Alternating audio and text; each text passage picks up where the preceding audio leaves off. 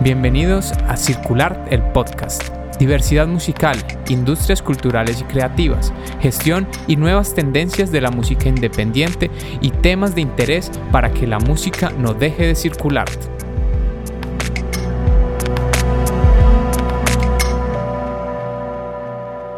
Hola, bienvenidos y bienvenidas a Circular el Podcast para que la música no deje de circular. Hoy retomamos este espacio después de un receso debido a los acontecimientos sociales que han sucedido en Colombia, eh, motivo también por el que Circular, como bien saben, se ha movido de fechas a realizarse entre el 15 y el 18 de septiembre.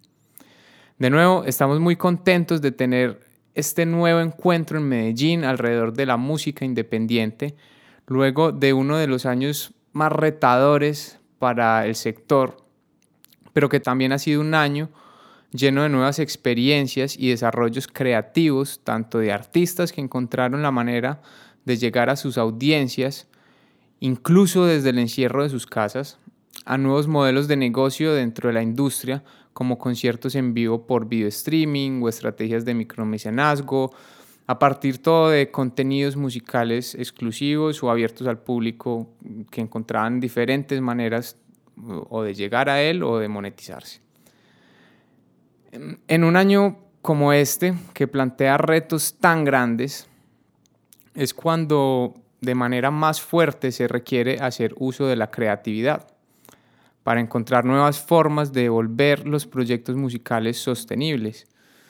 Cuando para muchos su principal ingreso, las presentaciones en vivo, se vieron perjudicadas por algo completamente imprevisible.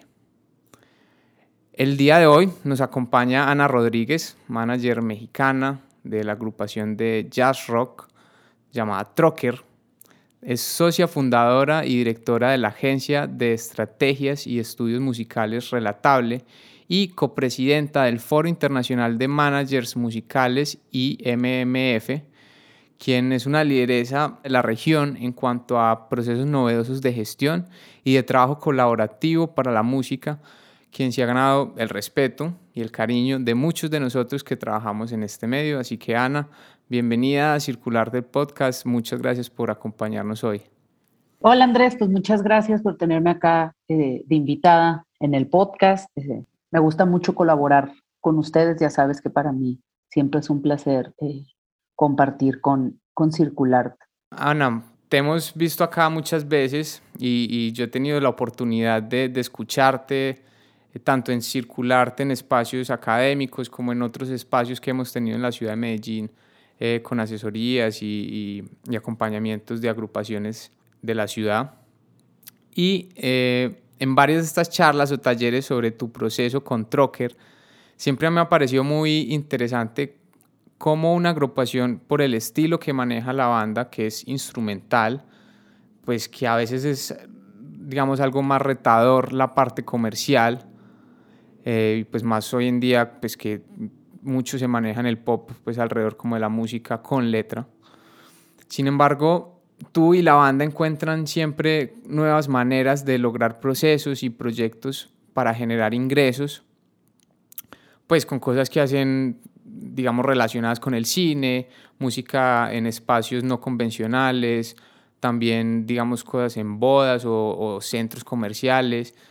Mm, o incluso alguna vez creo que escuché algo que ustedes hacían conciertos en las casas de los fans, eso creo que fue algo que te escuché alguna vez.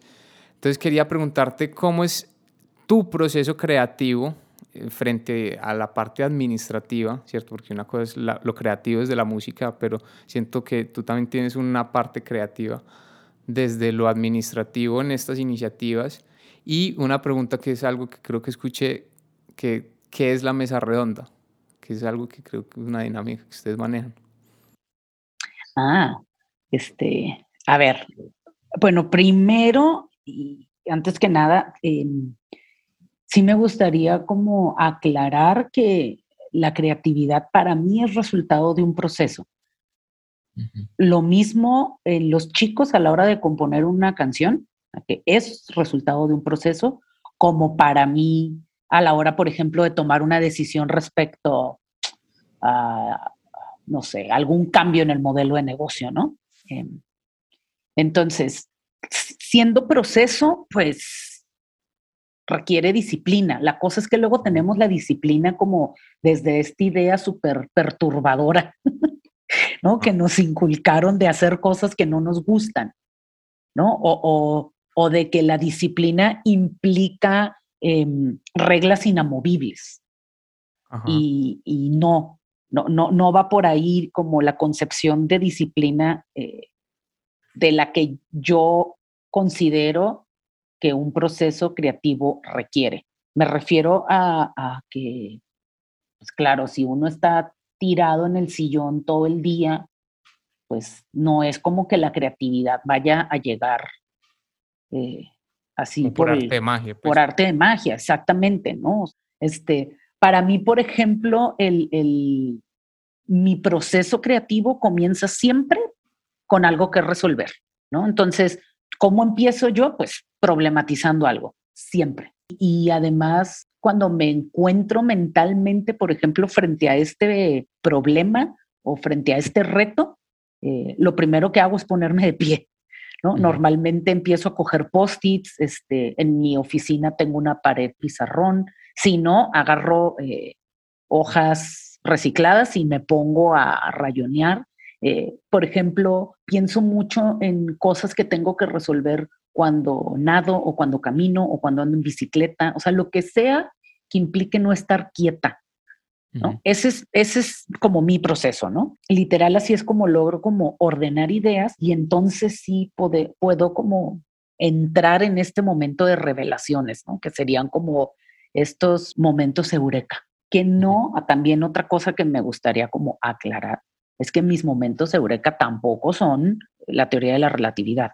O sea, muchas veces se tratan nada más de juntar punto A con punto B. O sea, ay, güey, pues si tenemos esta capacidad ya instalada, ¿no? O sea, ¿por qué no la aprovechamos para hacer este otro negocio, ¿no? Como por ejemplo, eso que mencionaste de las bodas, que de pronto a mí me ha pasado que otros músicos me, me, cuestionan como, en serio, este, pero a Trocker le gusta tocar en bodas. Es como, bueno, a ver, a Trocker no, a Trocker no le gusta tocar en bodas porque a Trocker le gusta tocar su música original. A los músicos, como músicos, ¿no? Ahora sí que como, como instrumentistas, tocar en una boda pues implica una serie de cosas que le da una serie de posibilidades que le resuelve una serie de problemas.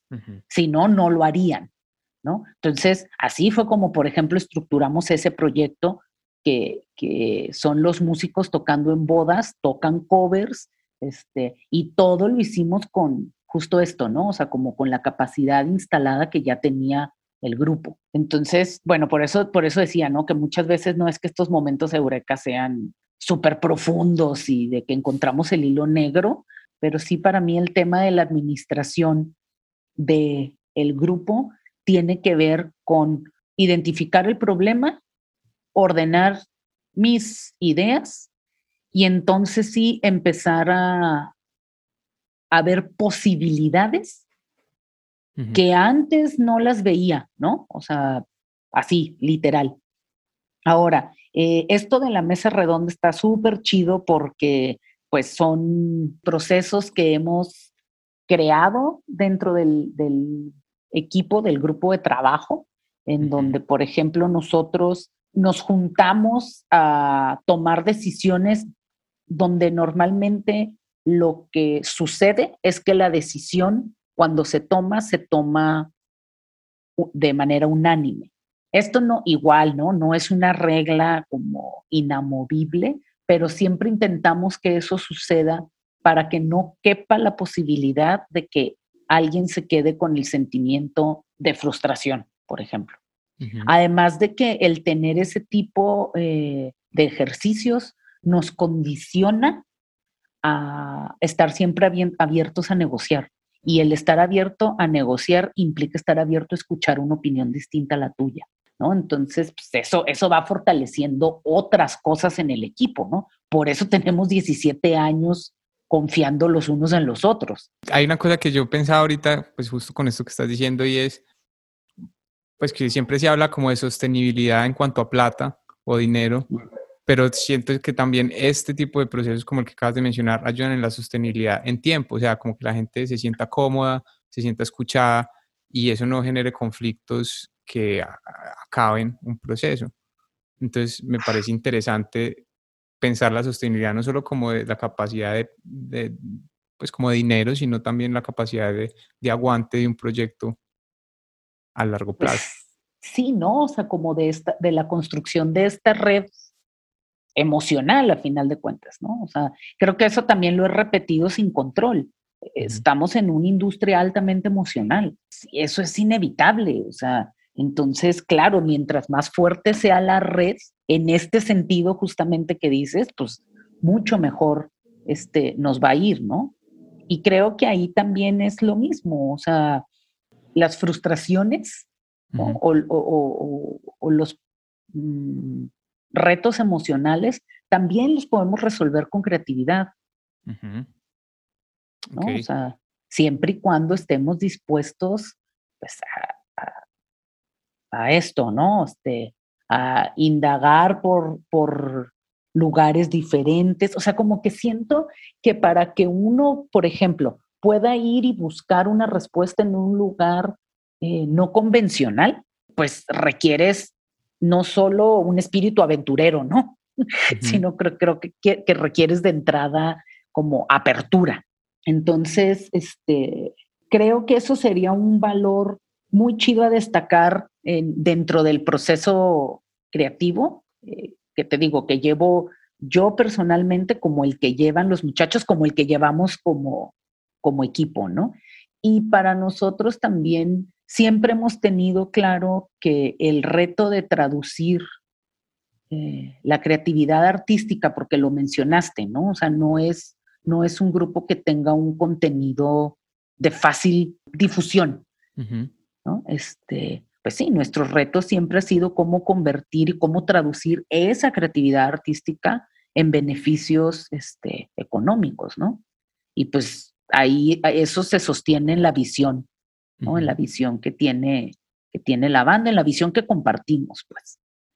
Al final es eso, la relación artista-manager basada en la confianza y en la admiración, ¿no? Por el, por el trabajo mutuo. Yo tenía también una pregunta, ahorita que hablaste pues como de, de procesos diferentes o, no convencionales, mm, y es, digamos que hoy en día la industria musical pues a grandes rasgos es dominada pues por unos pues por unas organizaciones muy grandes con muchos presupuestos y que en muchas ocasiones las estrategias que en las que basan sus campañas de mercadeo pues son apalancadas por unos presupuestos pues enormes con los que logran llegar a, una, audiencias pues muy amplias eh, usando medios tradicionales pues por ejemplo radio, televisión, redes sociales pues ahora con pauta. Mm, entonces yo te quería preguntar es, digamos desde el ejercicio que ustedes hacen, ¿qué herramientas o estrategias eh, usan ustedes o creen que puedan usar pues proyectos digamos de esta escena independiente pues a la hora de, de, mostrar sus productos, de, llegar a nuevos mercados que no dependan de esos grandes capitales eh, como un poco derrochadores, eh, sino que dependan más de sentarse y, pensar de manera creativa, pues sí, eso, si no tenemos estos grandes capitales, ¿cómo llegarle a la gente? Como sí, como, como sí, ¿no? O sea, ¿cómo, sí, cómo sí lo puedo lograr? Eh, pónganse de pie, usen post-its. Ah, no, no es cierto. o sea, em, a ver, yo creo que lo primero, lo primero que necesitamos, Andrés, es equilibrar esa histeria. Es que sí estamos en un momento muy peculiar en la industria. O sea, yo la siento histérica. O sea, 60 mil rolas nuevas al día, ¿qué es eso? O sea, estamos en un momento de sobreproducción, estamos en un momento donde los presupuestos justo de marketing que mencionas no dejan de crecer, ¿no? Este, y también estamos en el momento en el que muchos músicos están trepados en esta ola de histeria en donde no pueden considerar que una acción de comunicación es un éxito si no lograron la viralización, ¿no? O sea, como todos estos cursitos em, que a mí me aparecen en redes sociales, en donde lo que me están vendiendo es aprender a cómo dominar el algoritmo, a cómo aprender a hacer contenido viral para TikTok. o sea, es como, wow, wow, wow. O sea, parece que, que estamos en una cosa desbocada en donde las decisiones no están siendo desde el contenido y desde la identidad. Entonces, yo sí creo que en este momento hay algo que corremos el riesgo de perder de vista y es una ventaja en la industria musical, y es que el vínculo con las audiencias ya evolucionó. Entonces, si eso no lo problematizamos, si eso no es lo que nos estamos cuestionando, ¿cómo es que nuestra audiencia quiere relacionarse con nosotros? ¿Cómo, ¿Qué es lo que buscan los fans en nosotros, ¿no? Que somos un grupo de estas características y que entonces, pues, eso de estas características implica que te sientes a, problematizarte, ¿no? Como banda, pues. O sea, es un hecho que los grandes presupuestos de marketing los manejan las majors, pero también, pues esto, es un hecho que estamos en esta vorágine de esperar que cualquier acción se convierta en, en, en un parteaguas en nuestra vida artística. ¿Te acuerdas que he mencionado mucho la historia esta que usan de el niño y el globo rojo?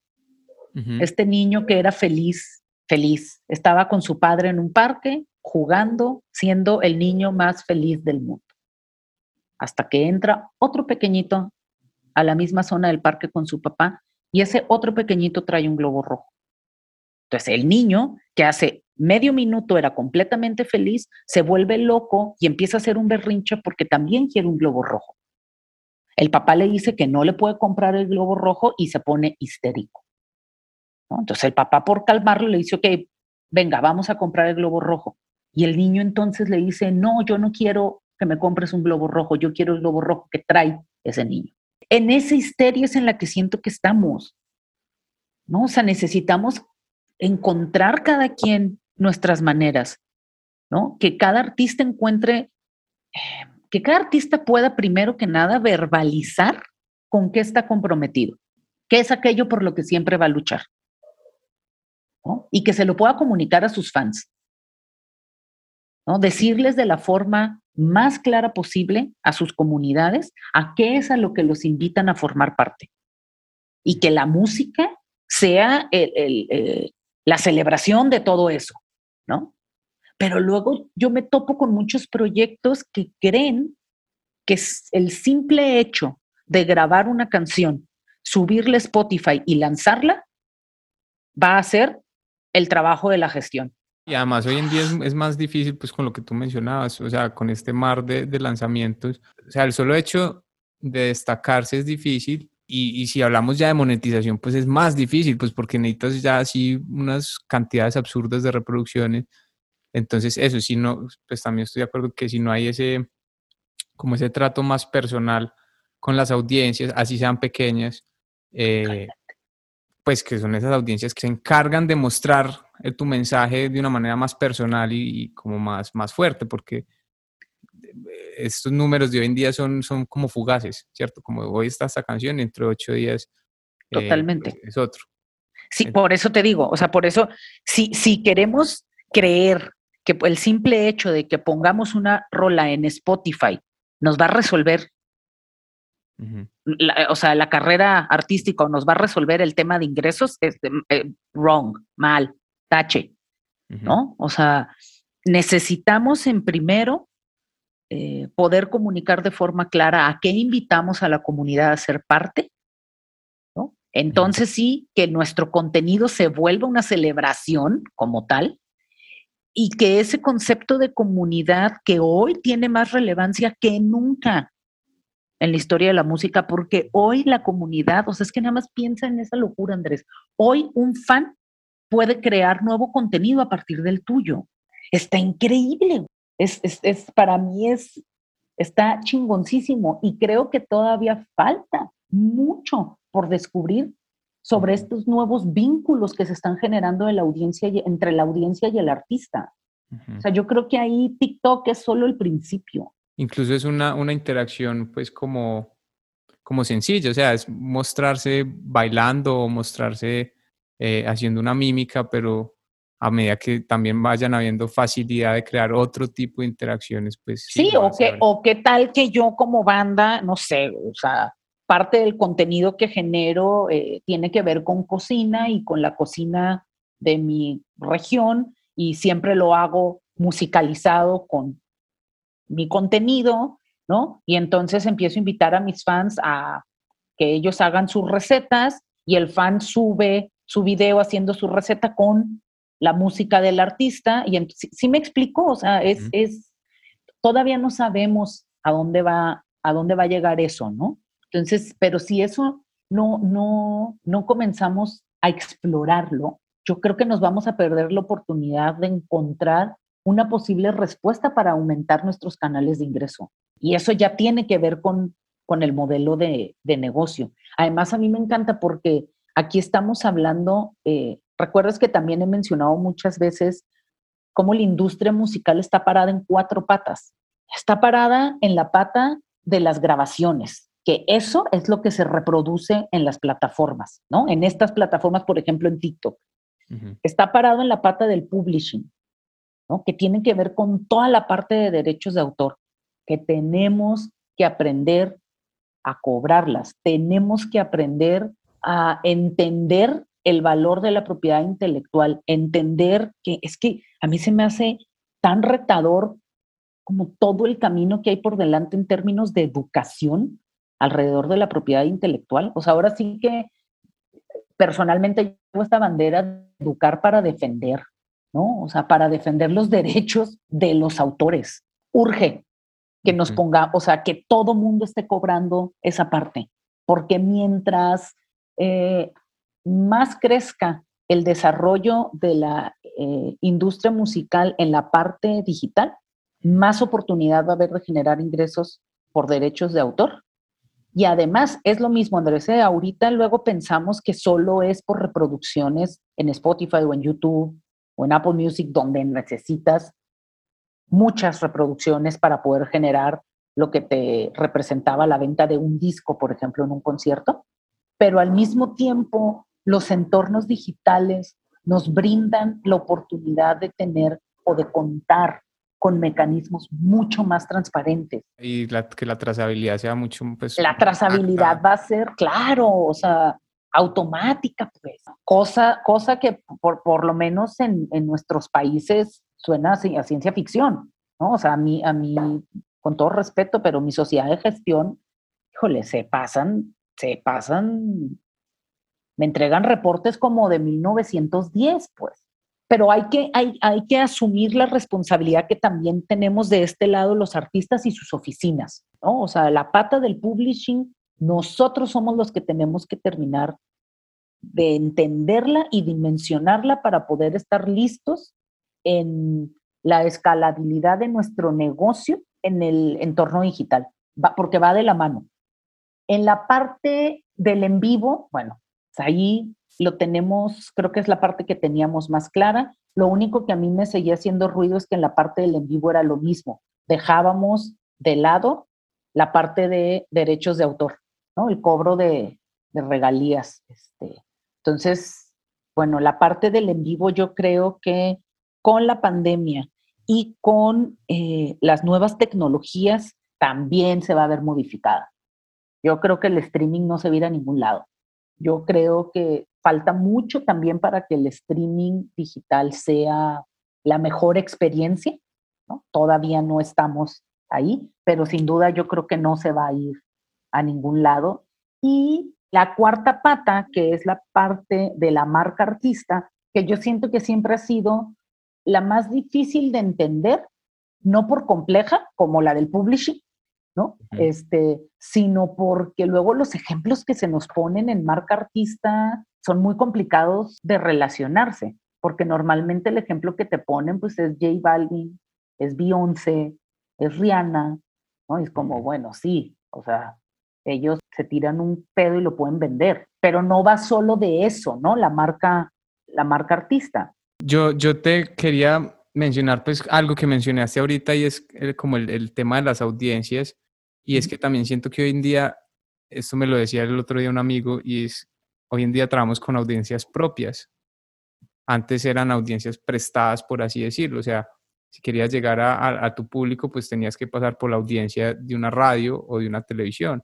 Hoy en día, pues la audiencia, aunque sí hay un intermediario que es la red social, pues al final cabo es tu audiencia, o sea, eso pueden ser tus mil o, o tus dos o tres millones de, de, personas, pero es propia. Y la marca, así sea pequeña, pues es, es, es la marca tuya frente a esos 100 o, o miles de, de, personas que están ahí. Totalmente de acuerdo. Y, y tenemos toda la posibilidad de llevárnoslos a estos otros espacios donde la intermediación es menos arbitraria, porque sin duda la intermediación, por ejemplo, de Instagram es jodida. Es jodida para lo que nosotros tenemos como expectativa, ¿eh? Pero cuando tú lees el objetivo, la misión de Instagram, y si te pones desde ese lado, ellos están cumpliendo con su objetivo y ellos desde el principio dijeron cuál era. Son una empresa de marketing. Otra responsabilidad de los artistas y sus oficinas. Tenemos que, o sea, si bien no tenemos que ser expertos en, en tecnología, lo mínimo que podemos hacer es meternos a los sitios de las redes sociales o buscar blogs, porque hay blogs, y ponernos a investigar cuáles son los objetivos de cada una y desde ahí vamos a poder tomar mejores decisiones de a dónde nos convendría llevarnos a esta audiencia que quizá em, comenzamos a crecer en Instagram, pero que nos estamos dando cuenta que la plataforma por sí misma y por su operación no nos permite, eh, no sé, crecer. Entonces decidimos llevárnosla a Twitch o a Patreon o a un canal de Discord o a un grupo de WhatsApp, ¿no? O sea, a una base de datos, o sea, hay muchas, hay muchos otros espacios donde nosotros podríamos tener el control absoluto. Pues yo justo eso es como la, la pregunta que te quería hacer para terminar este, este podcast y es, mm, pues tú con tu agencia relatable, eh, ustedes vienen haciendo pues periódicamente estudios, asesorías con, con artistas y, agentes pues como de la industria eh, aquí en Latinoamérica.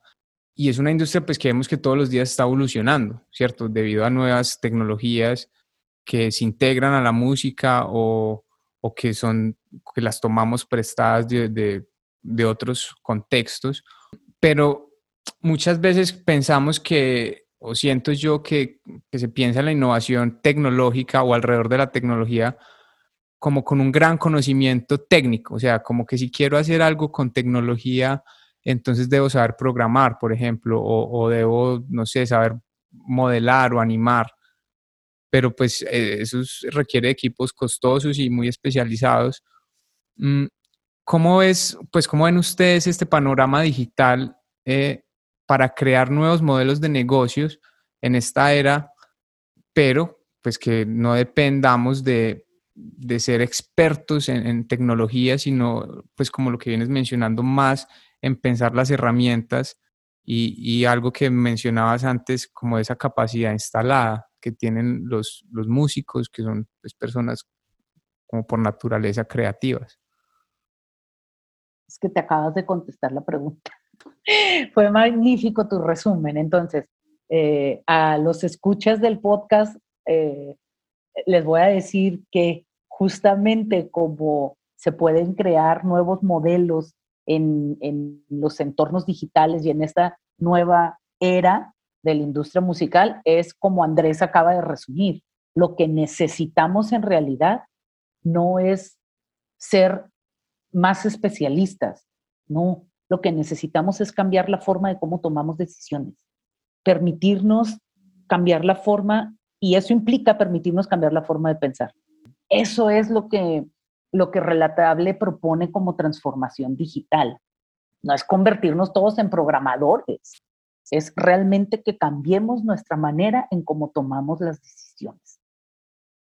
Y tiene que ver con esto que decía yo, por ejemplo, respecto a las plataformas. ¿no? Este, o sea, e, tenemos que entender para qué está hecha cada cosa, cuál es su objetivo, para que entonces podamos ver si podemos, con el objetivo de esa plataforma que queremos usar, cumplir nuestro, nuestra meta. Yo creo que en este momento construir modelos de negocio de valor tiene que ver con la capacidad de entender estas dinámicas con la audiencia. La cadena de valor de un modelo de negocio en la industria musical para mí empieza y termina en la narrativa del proyecto. Y creo yo que eso no es nada nuevo, Andrés, ¿eh? Es algo que siempre hemos oído, o sea, siempre se nos ha dicho que tenemos que tener claro quiénes somos. También creo que no es fácil, no es fácil poder llegar a dibujar claramente la narrativa de un, de un proyecto. Este, pero, pero logrando eso vamos a poder definir nuestro propósito. Y con un propósito vamos a poder tener un objetivo claro por cumplir. Y con un objetivo claro, entonces podemos mandar mensajes o, o podemos generar contenido este, para nuestros fans y para la industria, porque eso también no lo hemos mencionado aquí. ¿No? En un modelo de negocio, eh, eso fue algo que en Trocker lo entendimos muy rápido por obra de, no era una paloma, creo que fue obra de Jerry Rosado, pero acabamos en la primera FinPro y descubrimos el mundo de los mercados musicales. Y de ahí, en 2011, nos fuimos a nuestro primer circular. Entonces, eh, es igual de importante entender la relación con tu audiencia que con tu industria. Porque luego también se nos olvida a los artistas y a sus oficinas. Y el prestigio, la reputación y la confianza son tres cosas que tienen sí o sí que estar en tu, en tu modelo de negocio. O sea, sí o sí las tenemos que tener presentes. ¿no? Esa es la manera en cómo construyes comunidad. ¿No? ¿Alrededor de qué? Ah, bueno, de la narrativa que tú decidiste, pues, de la narrativa que tú nos dijiste. Cuando el proyecto logra tener una claridad tal que cualquiera que se acerque a él va a saber a qué está siendo invitado a formar parte, en ese momento la comunidad se genera, se construye sola, ¿no? Así, literal. O sea, si yo me acerco a un proyecto y sé perfectamente que si yo me convierto en fan de esa banda, voy a ser parte de esta narrativa y eso me identifica, no, no, o sea, no me, voy a, no me lo voy a cuestionar más. Es demasiado fácil ser fan de una banda ahorita, por todos los canales que existen, por todas las redes que hay. Ah, bueno, lo que hace falta para poder convertir todo eso en un ciclo eh, monetizable, pues es hacer lo que decíamos hace rato, ¿no? Este, bueno, una, ahorita los en vivos no están eh, disponibles, pero van a volver. Ah, bueno, pues tener toda nuestra parte del publishing al fregadazo. Em, por ejemplo, llevarnos esta comunidad que, como tú bien decías, puede ser de 100 personas a un espacio como Patreon, por ejemplo, donde a cambio de contenido exclusivo, que siga abonando a nuestro prestigio, reputación y confianza, ¿no? Nos pueda generar ingresos, este, y que eso nos pueda permitir continuar creando arte, ¿no? Y que se siga sosteniendo la narrativa y que eso nos permita seguir cumpliendo nuestro propósito y generando nuevos mensajes súper claros para nuestra comunidad y para nuestra industria. Y así se siga aumentando nuestra reputación, ¿no? O sea, y también, como decías tú hace rato, eh, sostener esto en el tiempo con tanta eh, emoción de por medio no está fácil. Entonces hay que ponerle atención también al bienestar y a la salud mental. Sí, y, y, además pues lo que hablamos ahorita en este frenesí hoy en día, pues también hay que como que tomar Sí, pues. espacios de, res- de respirar y, y de mirar y Total. analizar. ¿En qué quieres invertir tiempo? Que- Queremos invertir tiempo en encontrar cómo sí, ¿no? En resolver nuestras problemáticas o vamos a invertir tiempo en estar viendo qué tiene el otro que yo deseo, Claro. ¿no? Y El estarle globo. pegando de gritos al universo porque no me lo ha dado. Sí, el, el globo rojo de nuevo. el globo rojo. Yo creo que maneras de generar modelos distintivos o, que, o, formas de generar ingresos así, locochonas, o, hay muchísimas, ¿no? Yo creo que ahí el tema de leer, inspirarte puede funcionar muy bien, pero el momento eureka lo van a encontrar cuando tengan claro qué es lo que su audiencia quiere de ustedes. Y ahí sí creo que desaprovechamos las redes sociales. No sé cuántos de los artistas o de las oficinas de los artistas que nos escuchen les hacen preguntas directas a sus seguidores en redes sociales. Sí, es una, pues una herramienta directa. Directa, o sea, a mí me intriga muchísimo cuando descubro a un fan de la banda que tiene 20 años. Me intriga, no lo puedo, o sea, discúlpenme chicos de 20 años que los atosigo con preguntas, pero se me hace alucinante, ¿no? Que cuarentones les, le- le- logren conectar con chavitos de 20. Me encanta. Y les pregunto, pues, qué es lo que les gusta, qué encontraron de valor en la banda. Pues eso, creo que todo este, este panorama digital nos permite eso y, y siento que con la industria y, y con la música y lo que mencionaste, por ejemplo, ahorita del publishing, pues es eso. O sea, al fin y al cabo pueden haber tecnologías de grabación, pueden haber tecnologías nuevas, pero al fin y al cabo siempre recaes como sobre esa creación básica creativa, o sea, el lenguaje, eh, la Mm. obra, eh, la letra, y, y ahí, claro, ya se desprenden todas las arandelas, tanto de industria como de a nivel musical, ¿cierto? Total. No, yo creo que ad- además hay que eh, tener claro, Andrés, que la disrupción en la industria todavía no ha terminado. Po- Por, eso mi insistencia en el que el desarrollo tecnológico requiere que, entendamos y cuidemos la, propiedad industrial, que es donde están los derechos de autor. ¿no? O sea, no- no, no podemos hacernos tontos con eso. Y, y, y sí es un friego de trabajo. Ya teníamos mucho trabajo los managers y ahora tenemos un poquito más. ¿No? Pero toca, toca, esto, esto es, es una tarea de, de, de las oficinas de los artistas. Ana, te agradezco mucho pues como por este tiempo que estuviste acá en este podcast. Como siempre es, es, es muy enriquecedor escucharte y, y me gusta pues como este mensaje que creaste, pues de eso, de que la innovación pues no es como de grandes eurecas o grandes descubrimientos o como, como es que vamos a sacar el, el nuevo algoritmo de yo no sé qué para la música, sino que son pequeñas cosas que van sumando y, y que le aportan pues como a, a, esta gestión alrededor de la música. Entonces pues agradecerte, eh, esperamos vernos en circular, ya sea aprovechando estos nuevos medios que se nos presentan o ojalá eh, pues en vivo. Yo espero estar allá presencialmente, poder darte puñito puñito. Este, la verdad es que extraño mucho, extraño demasiado circularte. Haremos todo lo posible por estar. Muchísimas gracias a ti por el espacio y por esta gestión. Se me hace que, que el que también como mercado musical ustedes aborden estas nuevas oportunidades tecnológicas, pues eh, puede, puede ayudar a muchos. Entonces, bueno, un honor haberme sumado el día, en la noche de hoy.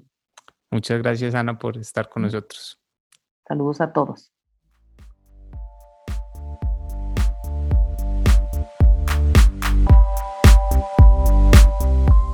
Síguenos en nuestras redes sociales como circular-bajo en Twitter, circularte en Facebook y circulart-mc en Instagram. Y visita nuestra página web circular.org para estar enterado de todas nuestras actividades y las de nuestros aliados.